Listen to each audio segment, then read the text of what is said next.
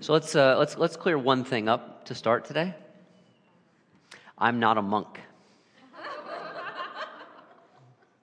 Is that clear? All right. I'm not going to belong to any monastic community or any monastic order. I'm married. I like being married. I curse. Really? I like cursing. Really? Funny, same reaction at 9:30. Someone, I, I must be known. That's good. It's a good thing.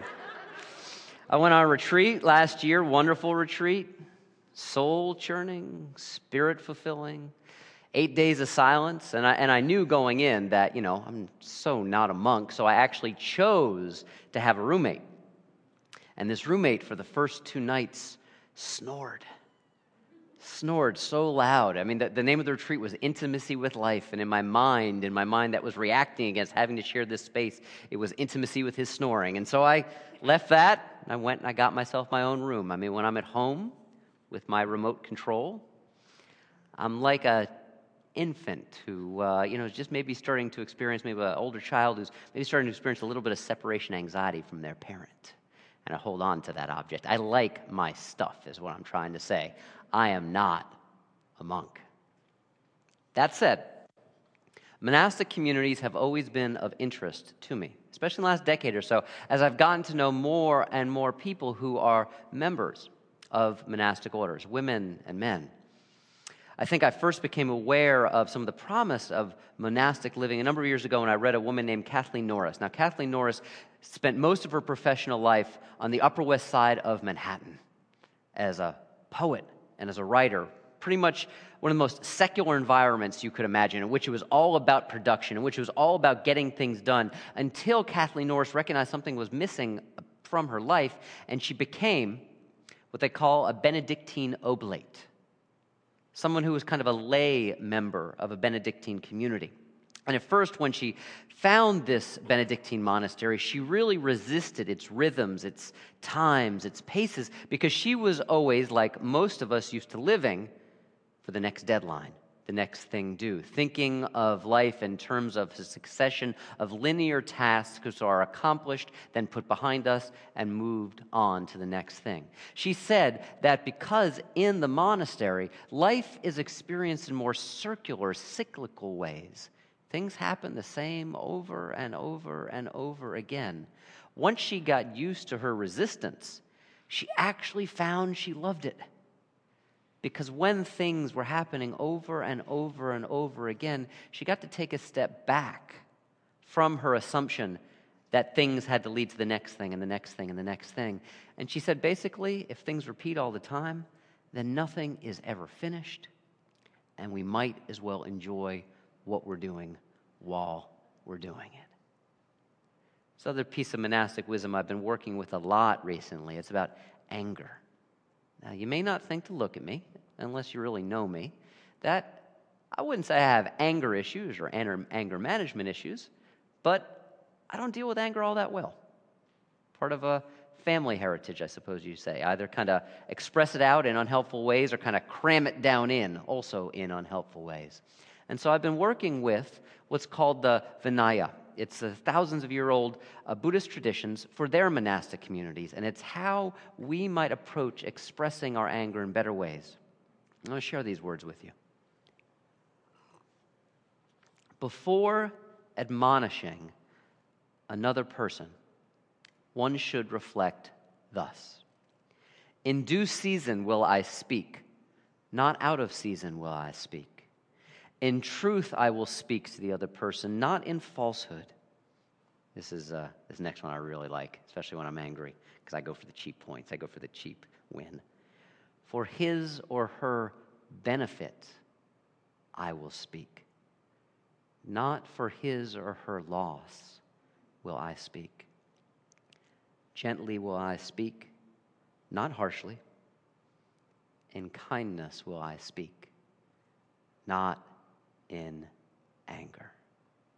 Now, if there's anyone else here who's got anger issues like me, email me and I'll get the Vinaya to you, that part of it, and work with those words perhaps next time you experience anger. I think that one of the reasons I'm drawn to these particular teachings of monastic community is that, especially in Western education, when we talk about character formation, forming our character, we consider it almost an individualist kind of thing, like it's something we do on our own. But the monastic traditions, East and West, give us a different opportunity to learn. We most profoundly form our character in our relationships with other people with the people who annoy us. That is one of the most brilliant seeds of character formation. Running up against those people who drive us nuts is an amazing opportunity to learn perhaps some of the deepest aspirations of our heart for patience, tolerance, and love. So, when we talk about community shaping character, what I really think it's about is about what saves us. And when I say what saves us, I'm not talking about in some supernatural, otherworldly kind of way. I'm talking about what saves us when our hearts are broken. I'm talking about what saves us, and here comes one of those curse words right here. I'm talking about what saves us when we think everything is shit. And we want to respond to life with equal amounts of shittiness as we think has been given to us. I'm talking about what helps us be whole, be whole people. Some traditions say that there's a doctrinal answer for this. You know, the way that you can be a whole person is by subscribing to a single doctrine. You can find it in a single text or set of books. Now, we're not from a doctrinal tradition here. There are many different teachings that we can work with. Ours, at our best, this Unitarian Universalist tradition, is this. And I'm going to try and pronounce it correctly, although I'm probably going to screw it up just as badly as I did at 9:30. It is not tri- doctrinal. It is characterological. Say that with me. Characterological. Come on, try and say it at least. characterological, which means it's focused on the shaping of our character. Here's three different teachings about what it is to be focused on the shaping of our character. The first is from our own Unitarian tradition. I preached on it before. For me, it is the most important Unitarian sermon of the 19th century. It's simply called Likeness to God by William Ellery Channing. It says we are born unlike the Calvinist tradition say. We are not born as originally depraved. We are not born as inherently sinful. Rather, we are born with an inherent likeness to the very essence of this universe that Channing calls God. This likeness to God, to the extent, Channing goes on to say, that we develop these likenesses, these qualities, which he equates with love, with kindness, with compassion, with forbearance, forbearance, excuse me, not forbearance. All these, uh, this is what happens when I try to rattle off terms uh, with a cold from the 19th century. I get them wrong. These likenesses to God, he says, as we develop them, so do we experience them in our life. But to the extent we do not, they merely sit there, these potentialities to grow, to deepen, to be whole. And it's as if seemingly they don't exist. The second teaching, more modern, Thich Nhat Hanh, we quote every single week here at Wellsprings. He says, We are all born, each of us, with seeds, with different seeds which we can choose to water and plant in our lives. Some are seeds of love, some are seeds of hate, some are seeds of compassion, some are seeds of indifference, some are seeds of kindness, some are seeds of anger. Our life is a lifelong journey into choosing which seeds we are going to water and which seeds we are going to plant.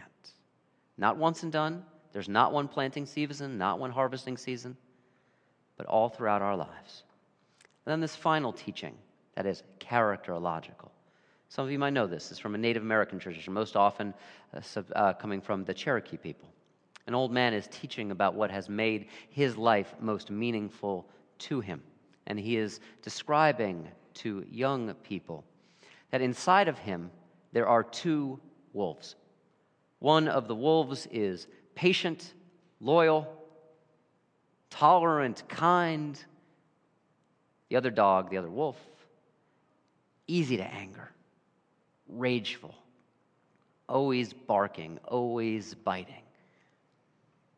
And the young children asked this old man, this wise old man, which dog do you listen to? The old man responds, The dog that I choose to feed. Three different teaching stories, three different sources about the formation of our character. I think what they all have in common is that they say this character formation does not happen by accident.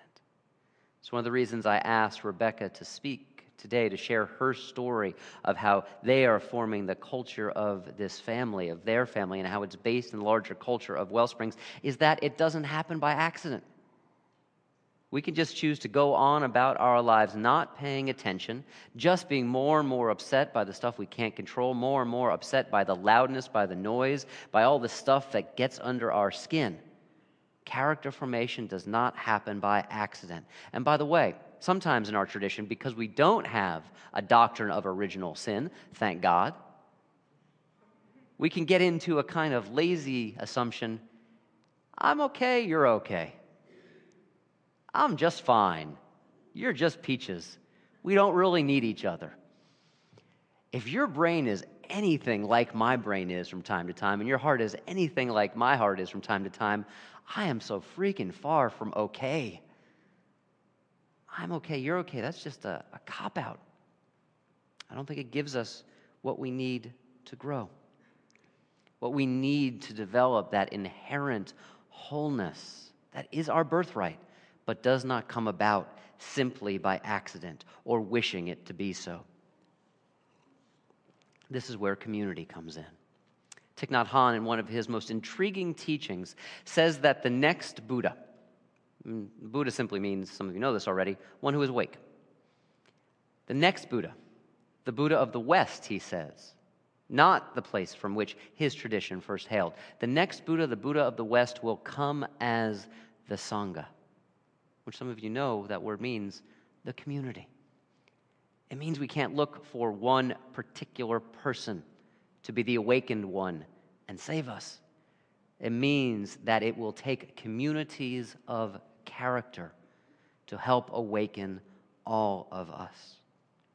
This is why I asked Rebecca to speak this morning, because the ways that we choose to cultivate our character, our kids' characters, influences who they are, who we are in their relationships. And that's what I want to celebrate this morning on this sixth birthday. Wellsprings launched six years ago at the end of January 2007. Now, as you might hear in my voice, and that's why I'm drinking this hot water, I've been sick this week.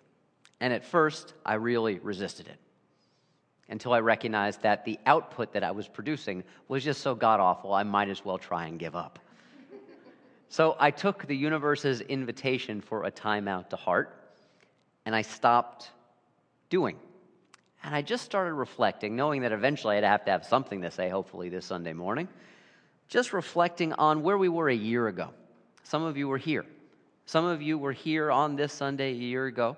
Wanted to share with us some honest news and some unhappy news, which was that although we had had growth and continue to have growth unprecedented for a new Unitarian Universalist community, we had nowhere near the level of financial sustainability that we needed. That was the absolute truth. For five years, I think we tried to avoid it. I know I tried to avoid it. I tried to play the innocent. Oh, it'll come, it'll come, it'll come as we grow.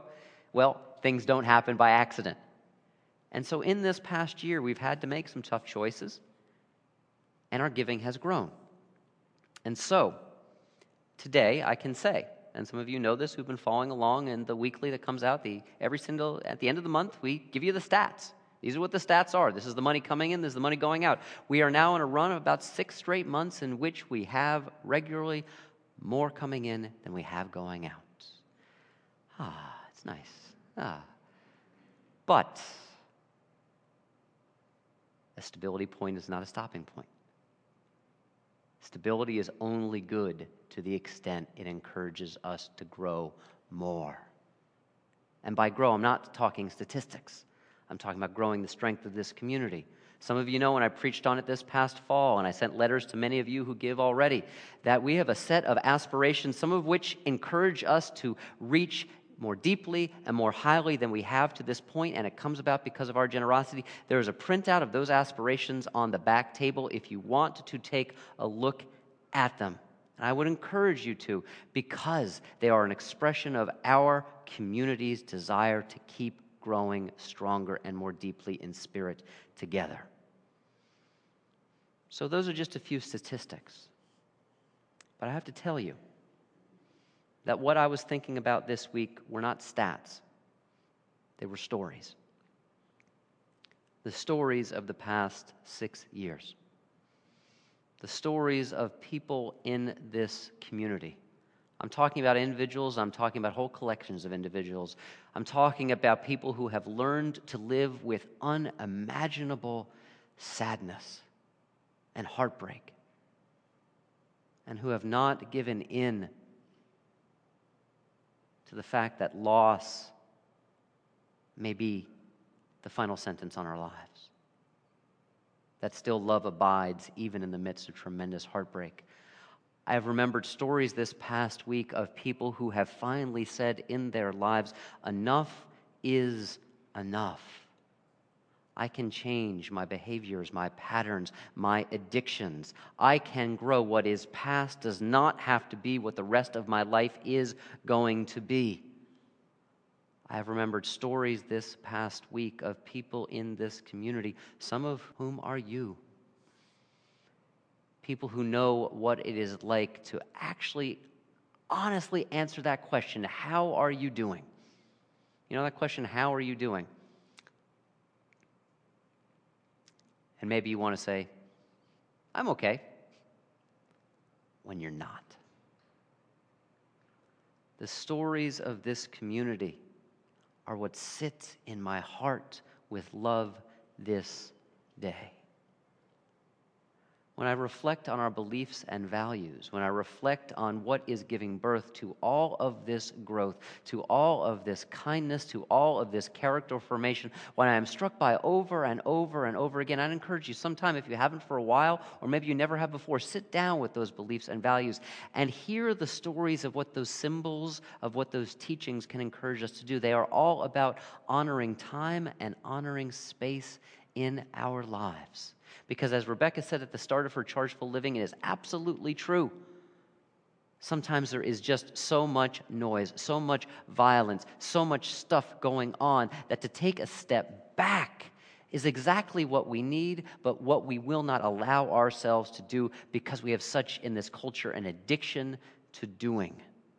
I remember a Hasidic story that I really love, a story from the mystical tradition in Judaism. It's a story of an ancient, old, old rabbi who welcomes a number of visitors to the community. And it's assumed in the community that the young work while the old pray in mystical contemplation. And the visitors see a young person in that community who day after day after day is not working, but praying. And the visitors, after a few weeks, say, Why is that person not doing anything? And the old rabbi says, oh, They are doing so much. Can't you see? They are creating a space in their heart. This kind of spaciousness in the heart does not happen by accident. It happens if we truly can take to heart, as our DNA talks about, that there are bushes still blazing, that there are chrysalis, cocoons within each of us that want to bear forth new life, room and time and space to grow for all of us. This is what has been in my heart this past week are the stories of how we here in this community of growing character have embodied these beliefs and values. I'm not saying all this growth wouldn't have happened without Wellsprings, but I've heard over and over and over again the catalyzing effect that we have had in each other's lives. And the most profound thing I feel is gratitude. That we are fulfilling the teachings, the invitation of another great Unitarian minister of last century, minister down in Washington, D.C., A. Powell Davies, who said, Life is simply this it's just a chance to grow a soul. We are growing souls here together. It does not mean that we're perfect at it. Very, very far from it. Very far from perfection. Me, truly, so far from perfection, somehow I don't even know how I do this for a living. But what this growth requires of us is that understanding that it's going to be imperfect. And that how we choose to hold our imperfections within ourselves and between ourselves, that is what makes all the difference. That's the blessings of imperfection, not the fear of imperfection or the refusal to try because we're going to be imperfect. I am one of those Unitarian Universalists who observes almost every year, almost every single year, I observe Lent. I love the spiritual practice of letting go so that something new can bloom within me. This year, because most of my Lenten practices in the past have been of benefit to me on my own, this year what I'm choosing to do is to give up eating animals for Lent. Wow. At 9:30 I got a couple people applauding on that one here, none. All right. No, no, go on eating animals, please. I won't take your silence to be anything, I guess. I'll just take it to be silence. Now, actually, I'm not going to observe it all during Lent because uh, the first weekend of Lent this year, I'm Unitarian Universalist. So who the hell cares if I observe Lent to the letter of the law? but the first weekend of Lent this, this year is my uh, yearly mancation with some of my favorite friends in the world. And I'm pretty sure that showing up and saying, I am stopping eating animals for Lent will get me the one way ticket out of mancation. So, starting on or about February 19th or 20th, I am going to give up eating animals for Lent this year. Now, because I like to cook, I'm looking up recipes for uh, you know non-animal based foodstuffs, and so I came across this uh, this character up here. You might know what that is. That's quinoa. Some of you know what quinoa is. It is one of these superfoods, this super nutrient dense plant based life form that has protein and makes some of us apparently want to hurl in the back. some of us like a little bit more than some of the rest of us do. That's okay. And well, this is one of the things while I was researching quinoa recipes, I came upon a recent article from just this past week from the Guardian newspaper out of uh, London, England. And one of the things that the Guardian talked about, it's a progressive newspaper. They're not reporting this story to try and say it's the worst thing in the world not to eat animals. But one of the things they're talking about is that quinoa, which is produced in certain regions of Latin America, has become so beloved by people, especially like me. Wealthy, Northern Americans who are looking for the next big superfood. It has driven up the price of quinoa so much that the poor peasants who have subsisted on quinoa as their staple food for generations can no longer afford it. Now, I do not believe that the road to hell is truly paved with good intentions.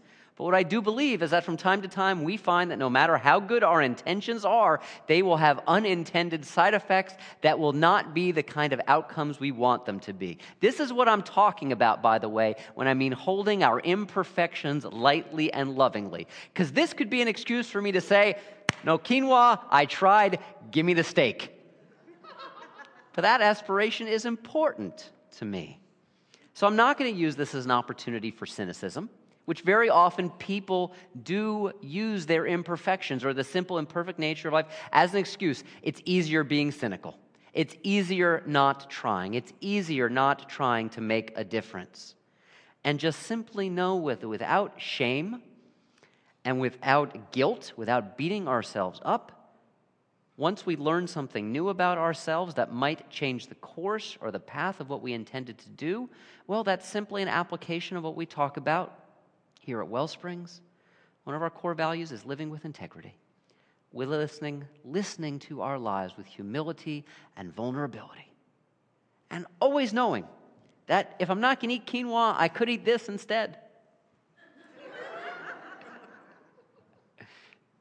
I'm not going to eat the literal chia pet, but you know that chia is now a superfood as well too? Literally. One of those silly things that if you grew up in the 80s, you always saw on television. You can now eat chia which I assume that as I would eat more of it, it will drive up those prices for those growers in the near Andes, and then I can feel guilty about that too. But that's not the point.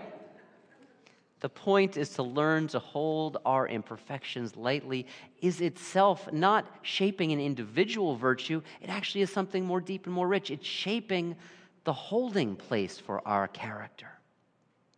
When we take this kind of character out into the world with us, it makes a huge difference in how we interact with each other. Had an opportunity just to do this this past week. Last Sunday, I preached about violence and gun control and some of the ways that as we get further and further away from Newtown and the massacre at Sandy Hook, that more anger is seeping into the conversation more politicization is seeping into the conversation, starting to dominate the ways that some of us think and talk about this. And I talked about one particular thing that's floating around throughout um, online, and, and, a friend of mine on Facebook posted it. It's a very uh, dishonest, I think, um, internet meme that says NBC admits. In fact, it's a very selectively edited piece of journalism from the day after Sandy Hook happened that says, there was no military style submachine gun used in the assault. A friend of mine on Facebook posted this. I knew it was wrong. I knew that the people putting it out were trying to create doubt about gun control measures that I would like to see the country take, and I just started to get fuming. I started to get angry. Until I actually thought about that teaching on anger from the Vinaya. And I said, Am I truly speaking to help this person? Or am I speaking to make myself feel better and to feel justified? And if you know anything about Facebook, you know that political conversation on Facebook becomes rants very easily. And so I didn't respond to him in his thread. I took a deep breath, I waited a full day, and then I sent him a private message saying, I see what you've posted. I disagree. And here's where I disagree. And here's why I disagree. And he got back to me a day later and said, Thank you for that new information. There's a lot of different ways that conversation could have gone. And I think it went about as well as it could have. This is what happens when we bring a deeper, more resonant, more kind character into our lives, particularly into our lives when we're feeling stressed out. I think it's helping to put into effect and make more real something the Dalai Lama taught not too long ago. And by the way, I'm going to say the word success in here. I've got nothing against success. But I think the way that he's talking about success, we ought to be skeptical of. And he's saying the planet, our planet right now, doesn't need any more successful people. The planet desperately needs peacemakers, needs healers, needs restorers, needs storytellers. Our planet needs lovers of all kinds. It needs people who live well in their place. It needs people with moral courage willing to join the struggle to make the world habitable and humane. And these qualities have little to do with success as Western culture often talks about it. A week in which I could not get Manti Te'o and his whole nonsense story out of my brain, I thought, you know what? Yeah, to, to recognize that there's a different kind of success beyond the kind of success, the celebrity kind of success that too often we lift up. And so, this is my only real birthday hope and birthday wish for us this year is that we will all continue to be, in our own imperfect ways, a community of character. A community and individuals within that community who vow to continually reveal that divine likeness, to water the right seeds, the seeds of love, compassion, not the seeds of anger or rage or misunderstanding. That we will be people who over and over again choose to feed the dog that gives us life. May we continue to be a community of character here. And through this, may we continue to grow. Amen. Happy birthday, Wellsprings. May we continue to live in blessing. Let's pray together.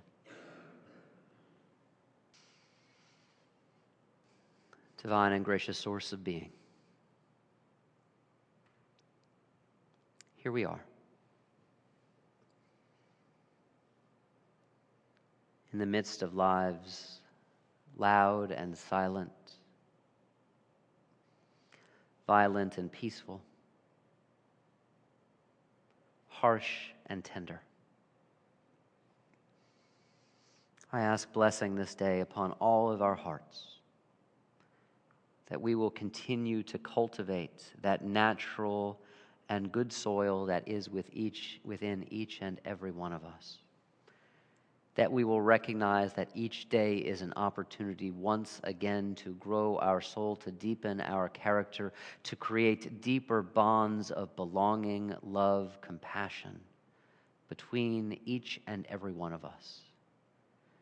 May we take up the work that is ours to do this day. We cannot do any other days but this day. May we cultivate our lives with kindness, with love, and with joy. Amen.